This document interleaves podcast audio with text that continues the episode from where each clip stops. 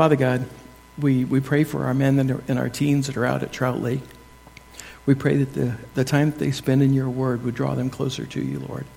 And as we open your word, I pray that you would speak into our hearts your word, Lord, not mine. And we pray all this in Jesus' name. Amen. Uh, a few weeks ago, Pastor Gary grabbed me after the service and dragged me into his office, and he asked me if I would do this Sunday.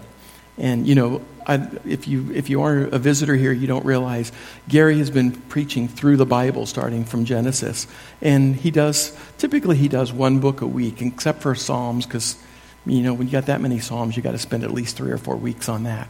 So my first question to him was, Where will we be? He looks at me and he says, Song of Solomon. I'm like, No. no, it's not happening. And he goes, Oh, okay, well, let me think about this a little bit. He says, You know, we've got the service at the fair that we're going to do because we did the community service at the fair. And then because that's the fifth Sunday of July, we'll push communion back a week and I'll just, I'll do what I call table talk for that week. So he said, I think it'll be Proverbs. I said, Okay, I'll do it. I'm like, I'm so not touching. You'll, if, if you are familiar with Song of Solomon, you'll know why I ran from that one. Um, if you think back a few months um, ago, um, Pastor Gary kind of took us from Judges through, um, uh, in Judges, when the people called out to God that they wanted a king and they wanted to be like other nations. Because at the time of the Judges, the Judges ruled the kingdom of Israel. Um, so God had um, Samuel anoint Saul. He was the first judge under what was called the United Kingdom. And then King David followed Saul, and Solomon followed King David. Um, there's actually a kind of, for me, there's kind of an interesting symmetry here with, with me doing this weekend on Proverbs. The last time that I was up here to fill in for Pastor Gary was uh, First Kings, and First Kings was picking up the beginning of First Kings is that time when King David is old and about to die, and he's handing over the kingdom to to uh, to Solomon. Okay, and that was the last time I was here, and um, that's where we kind of pick up is the words of Solomon. And if you remember back at that point when we were talking about it, God came to Solomon in a, in a vision, in a dream. He came to Solomon and he asked Solomon, What would you ask of me? And Solomon didn't ask for wealth. He didn't ask for, you know, new lands, new conquests, or anything. His, his, his request was actually really simple. He asked God for wisdom so that he could be the best king possible over God's people. That's what he asked for. And God so honored that that he blessed Solomon with great wisdom. We're told it's wisdom beyond anything either before or since that, that he was given. Um, this was not wisdom because he went to college. This was not wisdom because of things he studied or things that he did himself. This was given wisdom that was a blessing and a gift from God. Okay? Um, as we look to Proverbs, um, the majority of the book comes from Solomon. Matter of fact, Proverbs 1 1 reads, The Proverbs of Solomon, son of David, king of Israel. In 1 Kings 4.32, we're told that Solomon spoke 3,000 Proverbs. Um, I don't know if you think about Proverbs as like, you know, each chapter being a proverb, but it's really that coupling. If you read through Proverbs, there's this, this interesting coupling of, of phrases that, that is, are done. It's like, it's this, not this sometimes. And that's, that by itself, that's a proverb. Okay? Um, in the Old Testament, there are a handful of books that are called the wisdom books Job, Psalms, Proverbs, Ecclesiastes, Song of Solomon, which is sometimes, if you depending on your translation, called Song of Songs. Um, now, those of you that know me pretty well and know the story of like how I ended up in a wheelchair, you're probably wondering really like why Gary asked me to preach on anything doing wisdom. But we're not going to go with my words. We're going to go with God's words today. So as we look to his words, I want you to, to consider a couple of things. A few weeks ago, as Pastor Gary preached on Psalms, he went to great lengths to explain to us how Psalms is, is Hebrew poetry. And he broke it down and he explained it to us the structure of the language. Proverbs is also poetry. We also need to talk about the language a little bit that's used in Proverbs as we get into it. Some of the really kind of more ultra modern translations, like the Living Bible or the New Living Translation, they totally remove something called the grammatical feminine. So, depending on your translation, if, if it's not one of those new ones, you may see wisdom referred to as she. So, what do I mean by the grammatical feminine? In many languages, including Hebrew, most nouns have a strong gender component. But the gender assignment grammatically does not necessarily indicate the physical nature of the object. In Spanish, a guitar, la guitarra, is feminine. A car, el coche, is masculine. It has nothing to do with the literal gender of a car or a guitar. In English, the word um, wisdom is grammatically neutral, but not so in Hebrew. The Hebrew word is hakma, which is grammatically feminine. And that's why in Hebrew, which is what Psalms was written in, you see wisdom referred to as she all the time. So if you're ever reading through it and you keep saying it, you keep it, you know, over and over, you see she or her. Just insert the word wisdom there because that's what he's talking about when he says that. Otherwise, sometimes you go like, well, who's she? You know, we, we think of she or her as a person, and it's not. In, in Hebrew, that is wisdom. Um, Wisdom starts with God, knowing who He is. It gives us a correct perspective. Knowing who God is establishes a correct order of everything in our minds and in our lives. The founders of this country understood this when they wrote the documents that this country would be built on. Things like our rights come from our Creator, not the government, but from our Creator, from God. Many of you know that Ellert has signed up to join the Navy, and he reports in November. One of the things he'll have to learn right off the bat is rank, something he's not familiar with. It sets a foundation for what's referred to as the chain of command. When someone superior gives you an order, you're expected to carry that out. He has to know who he is following. Just as for us, we need to know who we are following. We're following God and knowing who He is and who we follow is the beginning of wisdom. Proverbs 1 7 tells us, The fear of the Lord is the beginning of knowledge. Fools despise wisdom and instruction. In order to develop the fear of the Lord, we must recognize God for who He is. We must recognize the power, the might, His beauty, the brilliance of the Lord God the fear of the Lord God should have a to have that you have to have a continual awareness of Him, a deep deep reverence for Him, and a severe uh, can't speak today a sincere commitment to obey Him. Our desire should be for God to grant us understanding, to grant us knowledge, and to grant us wisdom. In Proverbs 2, verses 1 and 2, we read, My son, receive my words and treasure up my commandments with you making your ear attentive to wisdom and inclining your heart to understanding. And following in verse 6, it says, For the Lord gives wisdom, from his mouth come knowledge and understanding. Proverbs 8, verses 10 and 11 tell us, Wisdom says, Take my instructions instead of silver, and knowledge rather than choice gold. For wisdom is better than jewels, and all that you may desire cannot compare with her. There's that her part cannot compare with wisdom. So, if you'll allow me, let's going to look a little bit at just Proverbs 3 and go through it and take some selections and, and just see what God tells us about wisdom. In Proverbs 3, verses 5 through 7, it says, Trust in the Lord with all your heart, and do not lean on your own understanding. In all your ways acknowledge him, and he will make straight your paths.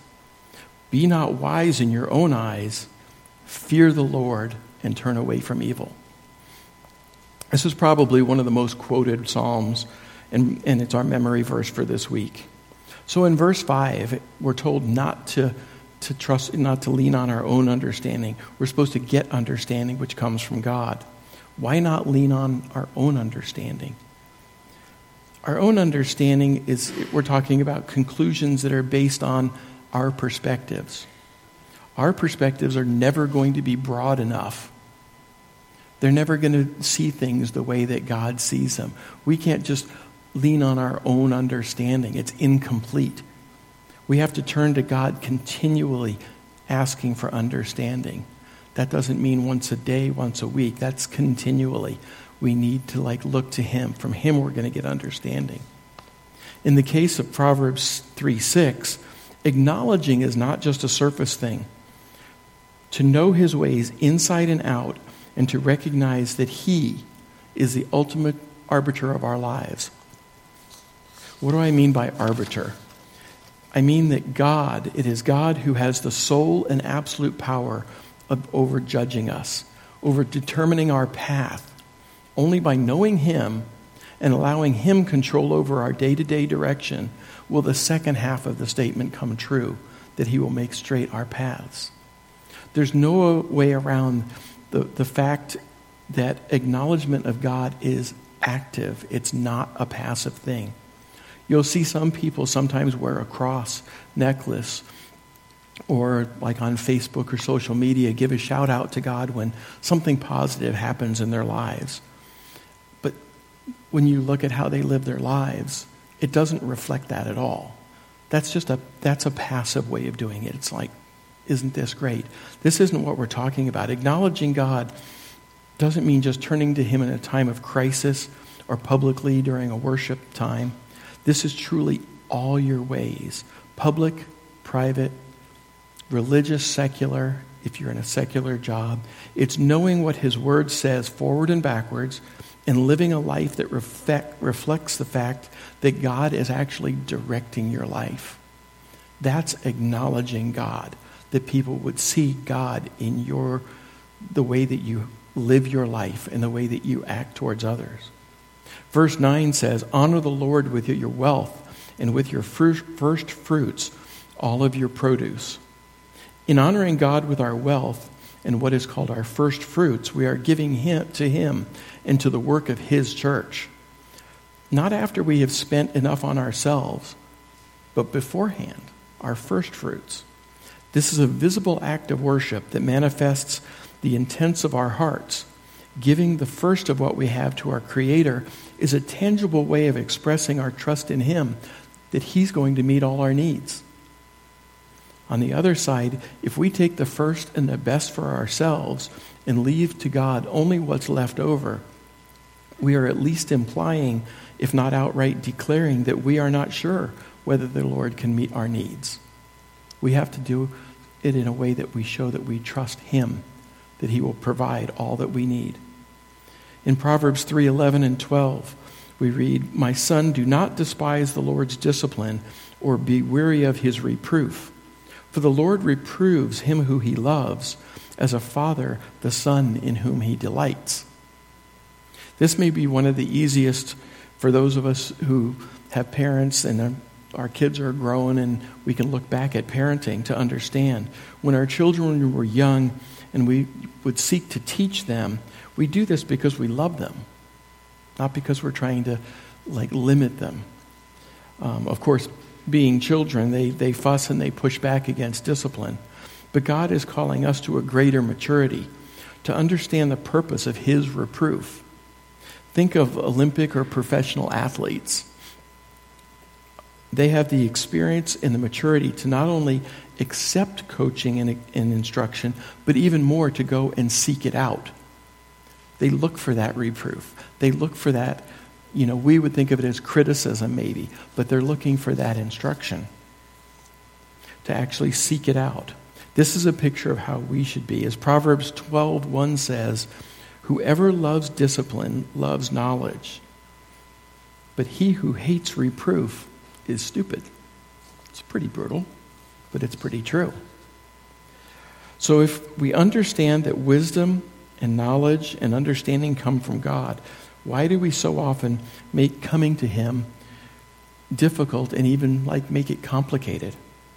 I read an interesting article a few weeks ago, and if you allow me, I'd like to read part of it. It's about the actor Anthony Hopkins. I didn't realize a bunch of things about him before I read this. One that was is that um, in the early 1970s, he was a successful Broadway actor, but he was also an alcoholic. And I don't know anything about AA, so reading this kind of opened my eyes. Um, and this is a, an article, and I've only got a little small portion of it, um, talking about Anthony Hopkins. He attended his first meeting of Alcoholics Anonymous. He showed up at a meeting because he was sick and tired of hangovers and being called, quote, very difficult to work with. At that 1975 meeting, a woman said seven words that transformed Hopkins' life, that put him on the road to more than 40 years of continuous sobriety and helped him make one of the most successful motion picture stars, helped make him one of the most successful motion picture stars in the history of the industry. The seven words were simply, Why don't you just trust in God? Hopkins took that advice, and the results speak for themselves. He went from being hungover and difficult to work with to being, becoming one of the most beloved movie stars of all time. And what worked for, for Hopkins can work for anyone.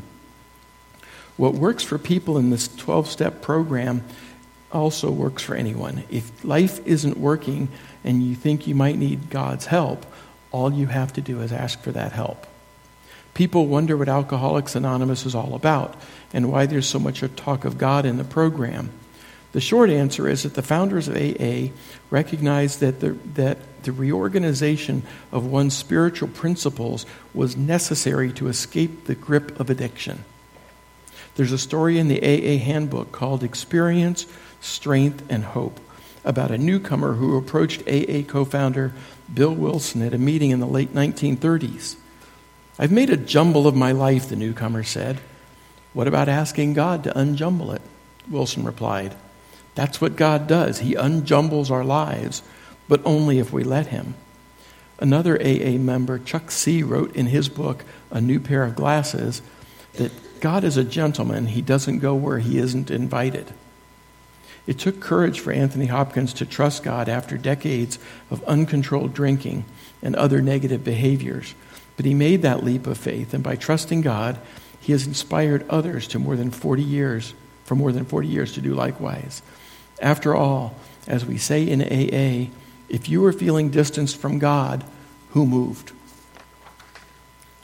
So I just thought that was an interesting article because that's a simple question. We try to make things more complicated than it needs to be. Simply calling out to God, recognizing your need for Him um, to sort out your life, as we read earlier, or as, as Proverbs says, to make straight your paths the wisdom of the instruction in AA that I'm calling out to God, we go back to that starting point that we looked at earlier. Knowing who God is and acknowledging that establishes the correct order of things. And that is the beginning of wisdom, of understanding, and of knowledge.